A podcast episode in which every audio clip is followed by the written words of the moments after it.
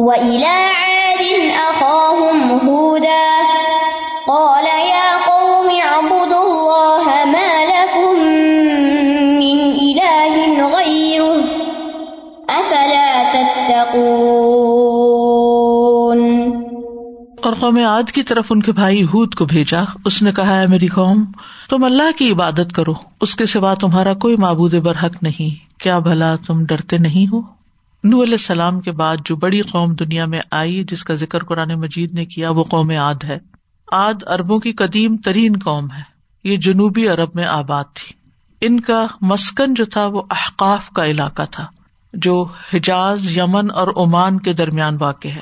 اگر آپ دیکھیں نقشے میں ساؤتھ کی طرف اگر آپ جائیں تو جہاں یمن ہے وہاں پھر دوسری طرف عمان بھی ہے، یعنی آج کل یہ علاقہ ہے تو سعودی عرب میں لیکن عمان کے بارڈر پر ہے، ایک طرح سے سورت احقاف بھی ہے اس سے۔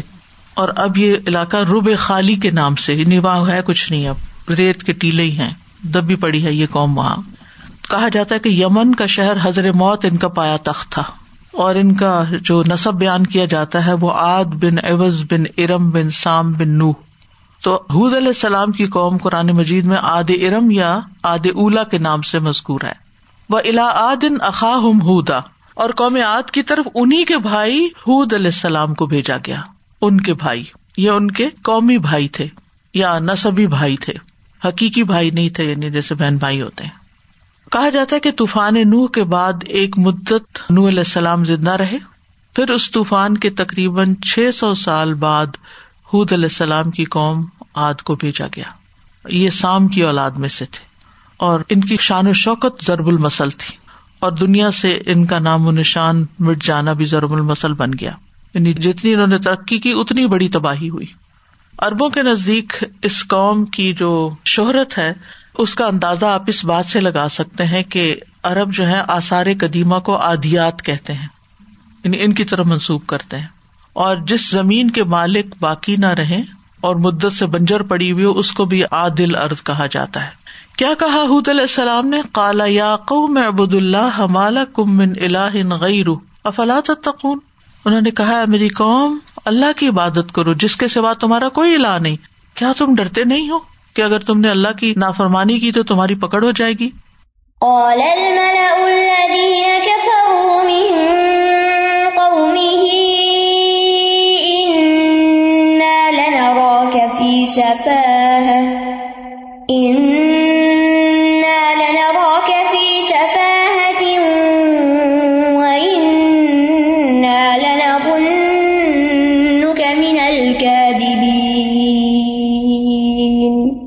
اس کی قوم کے وہ بڑے لوگ جنہوں نے کفر کیا کہنے لگے، بے شک ہم تمہیں بے وقوفی میں دیکھتے ہیں اور بے شک ہم تمہیں جھوٹے لوگوں میں سے سمجھتے ہیں۔ قوم نوح نے کہا تھا کہ ہم تمہیں گمراہی میں دیکھتے ہیں، انہوں نے کہا ہم تمہیں حماقت میں دیکھتے ہیں۔ اور جواب کن کا تھا؟ ملا کا، سرداروں کا۔ قال الملأ الذین کفروا من قومه، ہود علیہ السلام کی قوم کے بڑے بڑے سردار کہنے لگے، انا لنراک فی سفاہۃ، ہم آپ کو حماقت میں مبتلا دیکھتے ہیں۔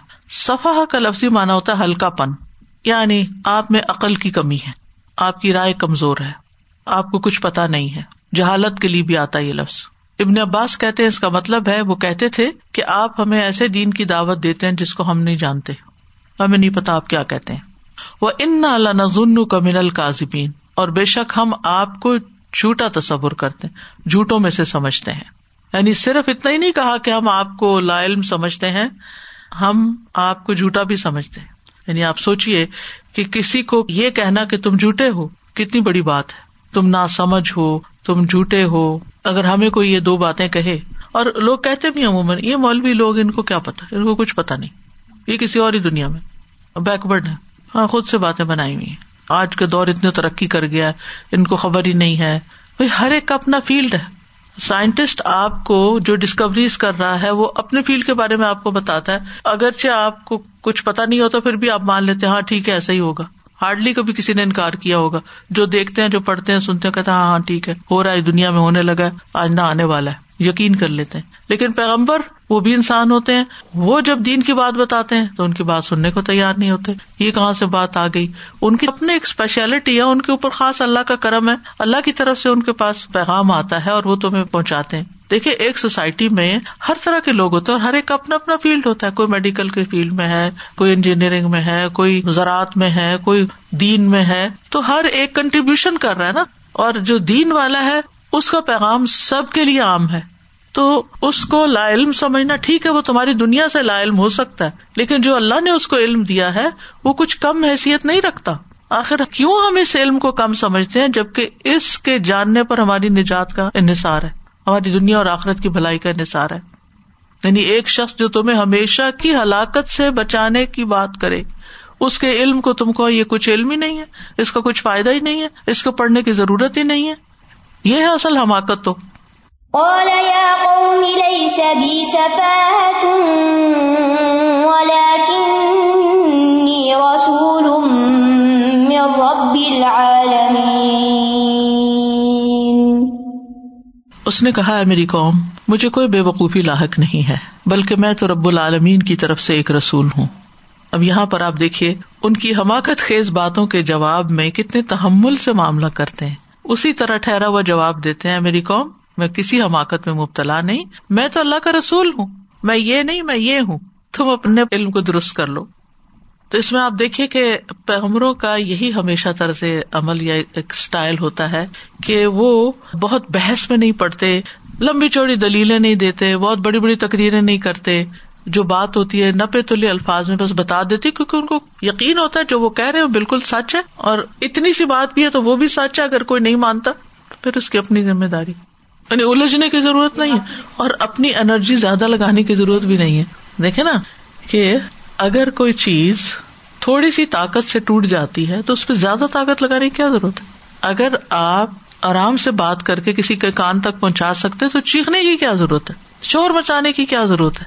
یعنی بہت سے لوگ اپنی انرجی کو خامخواہ ویسٹ کرتے ہیں جبکہ اس کی ضرورت نہیں ہوتی, اور پھر خود ہی فرسٹریٹ ہوتے, خود ہی تھک جاتے ہیں. تو انہوں نے کسی غصے, غضب, غیظ اور کسی قسم کی جنجلاہٹ کا اظہار نہیں کیا, اور نہ کسی قسم کا جھگڑا کیا, بلکہ کیا کہا, بڑے اچھے اخلاق کے ساتھ, نہیں میں ناسمجھ نہیں ہوں, کسی بد اخلاقی کا مظاہرہ نہیں کیا کہ نہیں یا قوم لیس بی سفاہ, اور یہ بھی نہیں کہا نہیں تم بے وقوف ہو, تم ہوگے بے وقوف. عام طور پہ لوگ اس طرح کی بات کا کیا جواب دیتے ہیں, جب کوئی آپ کو جھوٹا کہے تو آپ کہتے ہیں آپ ہوں گے, اور لوگ آپ تک بھی نہیں رہتے, ماں باپ تک بھی پہنچ جاتے ہیں, اور اس پہ بھی تسلی نہیں ہوتی ان کی کہ ہم جواب دے پائے. تو یہاں آپ دیکھیے کہ انبیاء علیہ السلام کا جو اخلاق ہے وہ بہت ہی خوبصورت اور بہت ہی نپاتلا اور بہترین ہے, اور اس سے ہمیں سبق سیکھنا چاہیے. أبلغكم رسالات ربي وأنا لكم ناصح أمين. میں تمہیں اپنے رب کے پیغامات پہنچاتا ہوں اور میں تمہارے لیے ایک خیر خواہ امانت دار ہوں. یہاں بھی ناصح کی بات کی گئی ہے, ناصح امین, یعنی ناصح کے ساتھ امین کی صفت آئی ہے. امانت جو ہے وہ خیانت کی ضد ہے, تو ہر رسول کی ایک خاص صفت جو ہوتی ہے وہ ان کی امانت ہوتی ہے کہ وہ امین ہوتے ہیں. ان کو جو میسج دیا جاتا ہے, جو کام دیا جاتا ہے, پورے کا پورا کرتے ہیں, اس میں کوئی کمی نہیں کرتے, کوئی اضافہ نہیں کرتے, یعنی ذرہ برابر بھی کمی بیشی نہیں ہوتی, پورا پورا دیتے ہیں لوگوں کو. تو یہاں خیر خواہی تو وہی جو پیچھے نوح علیہ السلام نے اپنی قوم کی خیر خواہی کی تھی, اور پھر اس کے ساتھ یہاں امانت داری کا بھی ذکر کیا. تو یہاں ہم دیکھتے ہیں کہ پچھلی آیت میں انہوں نے کہا کہ ولاکنی رسول من رب العالمین, پہلی کوالٹی, اور دوسری ابلغکم رسالات ربی, اور تیسری بات ناصح, اور چوتھی بات امین. اوعجبتم ان جاءکم ذکر من ربکم علی رجل منکم لینذرکم واذکروا اذ جعلکم خلفاء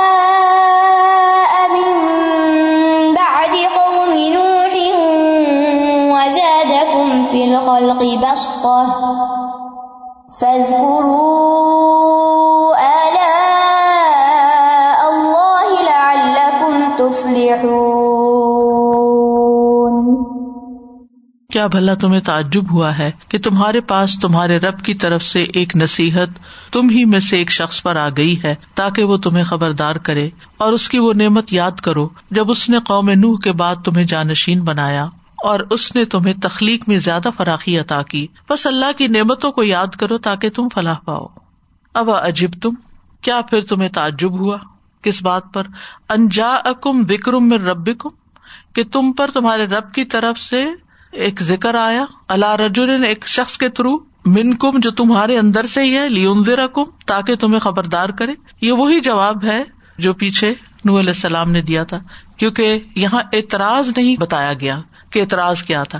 اعتراض ان کا یہ تھا کہ ایک انسان کیوں رسول بنا کے بھیجا گیا، اور وہ ہم ہی میں سے ایک کیوں، اور اسی کو کیوں کسی اور بڑے انسان کو بنایا جاتا۔ وَاذْكُرُوا إِذْ جَعَلَكُمْ خُلَفَاءَ مِنْ بَعْدِ قَوْمِ نُوحٍ، تو یہاں پر بجائے اس کے کہ وہ اس بات کو مزید لمبا کرتے، وَاذْكُرُوا کہہ کے انہیں اصل مقصد پہ لے آئے کہ یاد کرو اس احسان کو کہ اللہ تعالیٰ نے تمہیں نوح علیہ السلام کے بعد ایک پیغمبر دیا ہے اور ان کا جانشین بنایا ہے، اور تمہیں قوت عطا کی اور تمہیں زمین میں آباد کیا، وزادکم فی الخلق بسطتاً، اور دیگر انسانوں کی بنسبت تمہیں زیادہ وسعت اور فراخی دی۔ بستہ کہتے ہیں وسعت کو، یعنی فراخی کو، یعنی خوب ملا تمہیں، جیسے طالوت کے لیے آتا نا، وزادہ بسطتاً فی العلم والجسم، کہ اس نے علم اور جسم دونوں میں اس کو زیادہ کشادگی دی تھی، یعنی طالوت بہت ہیوج تھے اپنے باڈی کے اعتبار سے بھی، یعنی ہیوی بلڈ تھے، اور اس کے ساتھ ساتھ علم بھی بہت تھا، لیکن مال نہیں تھا اتنا۔ اور یہ حقیقت ہے کہ اللہ تعالیٰ نے قوم عاد کو اتنی قوت عطا کی تھی کہ اس جیسی کوئی اور قوم نہیں تھی دنیا میں آئی اس وقت، جس کا ذکر سورۃ الفجر میں بھی آتا ہے، الم تر کیف فعل ربک بعاد ارم ذات العماد التی لم یخلق مثلھا فی البلاد، کیا تم نے دیکھا نہیں کہ تیرے رب نے عاد کے ساتھ کس طرح کا سلوک کیا، وہ عاد جو ارم قبیلہ کے لوگ تھے، ستونوں والے، کہ ان جیسا کوئی شہروں میں پیدا نہیں کیا گیا تھا۔ تو عاد جو تھے وہ اپنی قوت پہ فخر اور غرور کرنے والی قوم تھی، تو اسی کی طرف ان کو توجہ دلائے گی کہ تمہیں یہ قوت دی کس نے ہے، تمہیں یہ نعمت عطا کس نے کی ہے۔ فاذکروا آلاء اللہ لعلکم تفلحون، تم اللہ کی نعمتوں کو یاد کرو تاکہ تم کامیاب ہو۔ آلہ جو ہے یہ الیون کی جمع ہے، اور یہ بھی کہا گیا ہے الیون کی جمع ہوگی الف کے ساتھ، الیون یا الن۔ تو تم اللہ کی نعمتوں کو یاد کرو، کس لیے؟ تاکہ تم کامیاب ہو جاؤ، کیونکہ انسان جب اللہ کی نعمتوں کو دیکھنے لگتا ہے نا تو اس کا غم کم ہو جاتا ہے، اس کے اندر شکر کے جذبات پیدا ہوتے ہیں، اور جب شکر ادا کرتا ہے تو اللہ تعالیٰ اس بندے سے راضی ہوتا ہے، اور اس کے نتیجے میں اس کی اس نعمت کو بھی برقرار رکھتا ہے اور مزید نعمتیں بھی دیتا ہے، دنیا کے بھی دیتا ہے، آخرت کی بھی دیتا ہے۔ تو شکر بہت بڑی کوالٹی ہے، اور عبادت کا اصل مقصد بھی کیا ہے؟ اللہ کا شکر ادا کرنا کہ اللہ تو نے اتنا کچھ ہمیں دیا، ہم ایک سجدہ تیرے آگے کرتے ہوئے تھکتے ہیں، تو یہ تو ناشکری ہے نا، اگر کوئی نماز نہیں پڑھتا۔ تو شکر گزاری کیا ہے کہ جو کچھ ہمیں ملا ہے اس کے اوپر دل سے بھی راضی ہونا، زبان سے بھی ذکر کرنا، اور ایکشنز بھی اللہ کی مرضی کے مطابق کرنا۔ یہ اللہ تعالیٰ کی کتنی بڑی نعمت ہے کہ اس نے ہمیں شکر کا طریقہ بھی بتا دیا کہ نماز پڑھو، ذکر کرو، لوگوں کی خدمت کرو، لوگوں کے کام آؤ، جو میں نے تمہیں نعمتیں دی ہیں اس میں دوسروں کو شریک کرو، یہ ہے شکر۔ تو یہ شکر ادا کرتے رہو تاکہ تم کامیاب ہو سکو۔ اجئتنا لنعبد اللہ وحده ونذر ما كان يعبد آباؤنا فأتنا بما تعدنا ان كنت من الصادقین۔ وہ کہنے لگے کیا تو ہمارے پاس اس لیے آیا ہے کہ ہم ایک اکیلے اللہ ہی کی عبادت کریں اور ہم انہیں چھوڑ دیں جن کی ہمارے آبا و اجداد عبادت کرتے تھے، پس لیا ہمارے پاس وہ عذاب جس کی تو ہمیں دھمکی دیتا ہے اگر تو سچوں میں سے ہے۔ قالو، انہوں نے یعنی ہود علیہ السلام کی قوم نے ان کی دعوت پر تعجب کرتے ہوئے اور ان کو ایک طرح سے وارننگ دیتے ہوئے کہا کہ یہ تو بڑا مشکل ہے کہ ہم وہ کر لیں جو تم ہم سے چاہتے ہو، تم اسی لیے آئے ہو کہ ہم بس صرف ایک اللہ کی عبادت کریں اور جو ہمارے باپ دادا کرتے تھے وہ چھوڑ دیں۔ یعنی پیغمبر کی سچی دعوت کے مقابلے میں انہوں نے اپنے آبا و اجداد کی گمراہی کو زیادہ پسند کیا۔ کیسا عجیب ہے انسان کہ اپنے خیر خواہ کو بھی نہیں پہچانتا، جو ہمارے ساتھ ہمدردی کرتا ہے، جو سب سے زیادہ ہمارے لیے مہربان ہے، اسی کی ناقدری کرتا ہے۔ یاد رکھیے ہمیشہ جب آپ تبلیغ کا کام کریں یا دعوت کا کام کریں اور اگر آپ کو رسپانس نہ ملے یا دل توڑنے والا جواب ملے تو اس پر صبر کرے کہ سب پیغمبروں کے ساتھ یہی ہوا لیکن انہوں نے پھر بھی اپنا کام نہیں چھوڑا، یعنی دل چھوٹا نہ کریں. بعض اوقات آپ اپنے ہسبینڈ کو کوئی بات بتاتے ہیں، بعض اوقات اپنے بچوں کو بتاتے ہیں، اپنے دوستوں کو بتاتے ہیں، وہ سننا ہی نہیں چاہتے، الٹا ناراض ہوتے ہیں، بعض اوقات غصہ کرتے ہیں. تو اس پر یہ یاد رکھیں کہ لوگ خیرخواہوں کو پہچانتے نہیں، یہ ان کی کمزوریاں ہوتی ہیں، لیکن مجھے خیرخواہی چھوڑنی نہیں کیونکہ اسی میں میری بھی بھلائی اور اس کی بھی. کیونکہ بعض اوقات ہم کہتے ہیں نا ہینڈز اپ، اب ہم کچھ نہیں کہیں گے، جو مرضی کریں، یہ جانے ان کا کام، جانے نفع کریں نقصان کریں ان کی مرضی. لیکن گزارا نہیں ہو سکتا نا، نہیں چھوڑ سکتے. پھر چھوڑتے کیوں ہے کہ یہ مانتے جو نہیں اس لیے چھوڑ رہے نہیں. دل چھوٹا نہ کریں، نہ بھی مانیں پھر بھی خیر خواہ رہیں. لوگ پیغمبروں کی خیرخواہی نہیں پہچانے، میری خیرخواہی کو کون جانے گا کہ میں ان کا ہمدرد ہوں اور ان کی بھلائی چاہتا ہوں. تو یہ ہر دور میں ہوتا رہا کہ لوگوں نے پیغمبر کو دیوانہ سمجھا اور یہ دیوانہ سمجھ کے ان کی دعوت کا انکار کیا. نبی صلی اللہ علیہ وسلم کے دور کے لوگوں کی بھی یہی سوچ تھی. تو پھر کہنے لگے فَأْتِنَا بِمَا تَعِدُنَا إِن كُنتَ مِنَ الصَّادِقِينَ، بجائے اس کے کوئی دلیل سے بات کرتے، دھمکی دی، لے آؤ تم عذاب اگر تم سچوں میں سے ہو. قریش مکہ نے بھی یہی کہا تھا نا، اے اللہ اگر یہ حق ہے تیری طرف سے ہے تو ہم پر آسمان سے پتھروں کی بارش برسا یا کوئی دردناک عذاب ہم پہ بھیج دے. شرک جو ہے نا مت مار دیتا بندے کی، عقل پھر جاتی. یعنی آپ سوچئے نا کہ شرک کرنے والے کی عقل کتنی کمزور ہوتی ہے، اور جب عقل کمزور ہو جاتی ہے تو وہ کوئی بات بھی پھر سمجھداری کی نہیں کرتا. کچھ سال پہلے مجھے ماریشس جانے کا اتفاق ہوا. ماریشس میں مسلمان بھی رہتے ہیں، ہندو بھی ہیں، اور بھی مختلف مذاہب کے لوگ ہیں.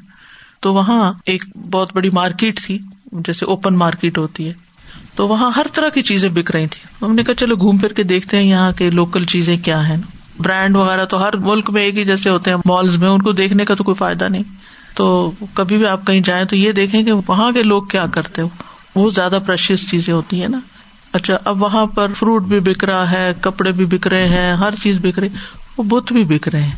تو اتنی حیرت ہوئی کہ کسی کے پاس چھوٹے چھوٹے رکھے ہوئے ہیں، کسی کے پاس بڑے بڑے رکھے ہوئے ہیں، کسی کے پاس وہ ہیوج رکھے ہوئے ہیں. اور لوگ کیا کرتے ہیں، ان کو پیسے دے کے خرید کے گھر لے جاتے، پھر ان کی پوجا کرتے. تو مطلب حیرت کی بات ہے نا، یہ کہاں کی عقل مندی ہے. آپ اپنے پیسے سے خریدیں. تو میں نے کچھ سوال کرنے شروع کر دیے. تو جو میرے ساتھ لوگ تھے انہوں نے کہا کہ بس کرو بس کرو، کیونکہ میں انہیں جگانا چاہتی تھی ان کو کہ یہ آپ کیا کر رہے ہیں، اور وہ خرید بھی رہے تھے. حیرت کی بات ہے نا، بکتے ہیں تو لوگ وہ لاتے ہیں نا اور گھروں میں رکھتے ہیں اور سجاتے ہیں، اور پھر انہیں کے آگے ہاتھ جوڑ کے بیٹھ جاتے ہیں، ان کے آگے سیوا کرتے ہیں، ان کے آگے کھانے رکھتے ہیں. ایسی چیزیں ڈیکوریشن کے طور پہ بھی نہیں رکھنی چاہیے کیونکہ یہ شباہت ہے. شرک کے تو پاس بھی نہیں پٹکنا چاہیے کہ کہیں ہم پکڑے نہ جائیں. یعنی کوئی عقل مند شخص تو یہ نہیں کر سکتا نا کہ اپنا خدا خریدے. خدا تو دینے والا ہوتا ہے نا کہ اس کو خریدا جائے یا اس کو اپنے ہاتھ سے بنایا جائے. ام سلیم نے یہی بات حضرت طلحہ سے کہی تھی جب انہوں نے ان کو نکاح کا پیغام بھیجا تھا کہ ابو طلحہ میں ایک مسلمان عورت ہوں اور تم اس بت کی پوجا کرتے ہو جس کو فلاں بڑھائی درخت کاٹ کے لایا اور اس نے اس کو اپنے ہاتھ سے بنایا اور پھر تم لا کے اس کی پوجا کرنے لگے. تو آپ سوچیے کہ کتنی عجیب بات ہے یہ. تو شرک جو ہے وہ انسان کی عقل مار دیتا ہے، اس کو سمجھ نہیں آتی. اور یہ دیکھیں کہ اپنے لیے عذاب مانگنا یہ کہاں کی عقل مندی ہے کہ آسمان سے ہمارے لیے پتھروں کی بارش برسا. قَالَ قَدْ وَقَعَ عَلَيْكُمْ مِنْ رَبِّكُمْ رِجْسٌ وَغَضَبٌ أَتُجَادِلُونَنِي فِي أَسْمَاءٍ سَمَّيْتُمُوهَا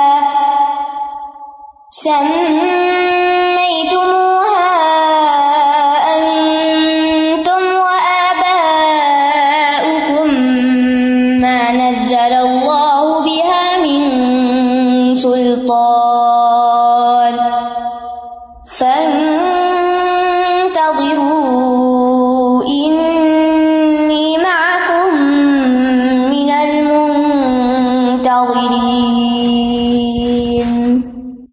اس نے کہا یقیناً تم پر تمہارے رب کی طرف سے گندگی اور غضب واقع ہو چکا ہے. کیا تم مجھ سے ان چند ناموں میں جھگڑتے ہو جنہیں تم نے اور تمہارے آبا و اجداد نے رکھ لیا؟ اللہ نے ان کی کوئی دلیل نہیں اتاری، بس انتظار کرو، بے شک میں بھی تمہارے ساتھ انتظار کرنے والوں میں سے ہوں. قالا پیغمبر نے کہا قد وقع علیکم من ربکم رجس و غضب، تم پر تمہارے رب کی طرف سے رجس اور غضب نازل ہوا ہے۔ رجس کے بارے میں ایک قول یہ ہے کہ اس سے مراد عذاب ہے، دوسرا ناراضگی، اور تیسرا رجس اور رجز دونوں ایک ہی معنوں میں ہیں، اور غضب اللہ کی ناراضگی، غصہ جس کی وجہ سے اللہ تعالیٰ تم سے انتقام لے گا۔ اتجادلوننی فی اسماء سمیتموہا انتم و آباؤکم، کیا تم مجھ سے ایسی چیزوں کے بارے میں جھگڑا اور بحث مباحثہ کرتے ہو جو صرف نام ہے اور ان کا کوئی وجود نہیں، کیونکہ تم انہیں معبود کا نام دیتے ہو جبکہ وہ معبود ہیں نہیں، ان میں کوئی بھی الہ والی بات ہی نہیں پائی جاتی، نہ انہوں نے کسی چیز کو پیدا کیا، نہ وہ کسی کو رزق دیتے ہیں، وہ تو اپنے آپ کے بھی نفع نقصان کے مالک نہیں، انہیں تو تم نے اپنے ہاتھوں سے بنا لیا اور پھر ان کا نام رکھ لیا، کسی کا نام لات، کسی کا عزا، کسی کا منات، کسی کا کچھ، جیسے نبی صلی اللہ علیہ وسلم کے زمانے میں تھا تو اس دور میں بھی انہوں نے ان بتوں کے نام رکھے ہوئے تھے۔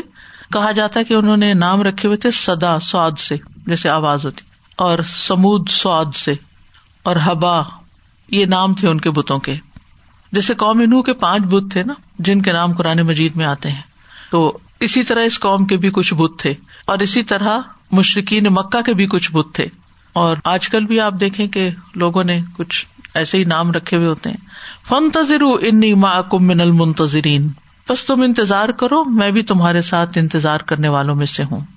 یعنی اللہ کے عذاب کا ایک وقت مقرر ہے اور وہ اپنے وقت پر آئے گا، اور اس دن کا میں بھی انتظار کر رہا ہوں، تم بھی کرو، یعنی تم عذاب مانگ رہے ہو، آ جائے گا، لیکن وہ تمہارے کہنے سے ابھی نہیں آئے گا، جب اللہ کا حکم ہوگا تو آئے گا۔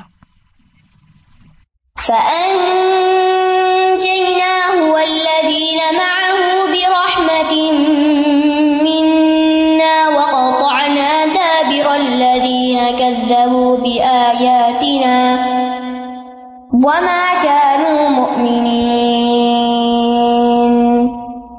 پھر ہم نے اسے اور جو اس کے ساتھ تھے سب کو اپنی رحمت سے نجات عطا کی، اور ہم نے ان لوگوں کی جڑ کاٹ دی جنہوں نے ہماری آیات کو جھٹلایا تھا اور وہ ایمان لانے والے نہ تھے۔ ان کا بھی وہی انجام ہوا جو قوم نوح کا ہوا تھا کہ اللہ کے عذاب نے آ کے پکڑ لیا اور یہ قوم ختم ہو کر رہ گئی۔ اور یہ سنت الہی ہے کہ جس قوم کے اوپر رسول کے ذریعے حجت تمام کر دی جائے، ان کو ساری بات سمجھا دی جائے اور پھر بھی وہ مان کر نہ دے، تو اللہ تعالیٰ اپنی خاص رحمت اور فضل کے ساتھ ایمان والوں کو اس بستی سے باہر نکال لیتا اور باقی لوگوں کو تباہ کر دیتا، ان کی جڑ کاٹ دی جاتی ہے۔ وما کانوا مؤمنین، اور اللہ کو پتا تھا کہ اب یہ ایمان لانے والے ہیں ہی نہیں، جتنے لوگوں نے ایمان لانا تھا اس قوم میں سے لا چکے ہیں، اب اس کے بعد اس کے اندر صرف کوڑا رہ گیا جس کو اب ختم کرنے کی ضرورت ہے۔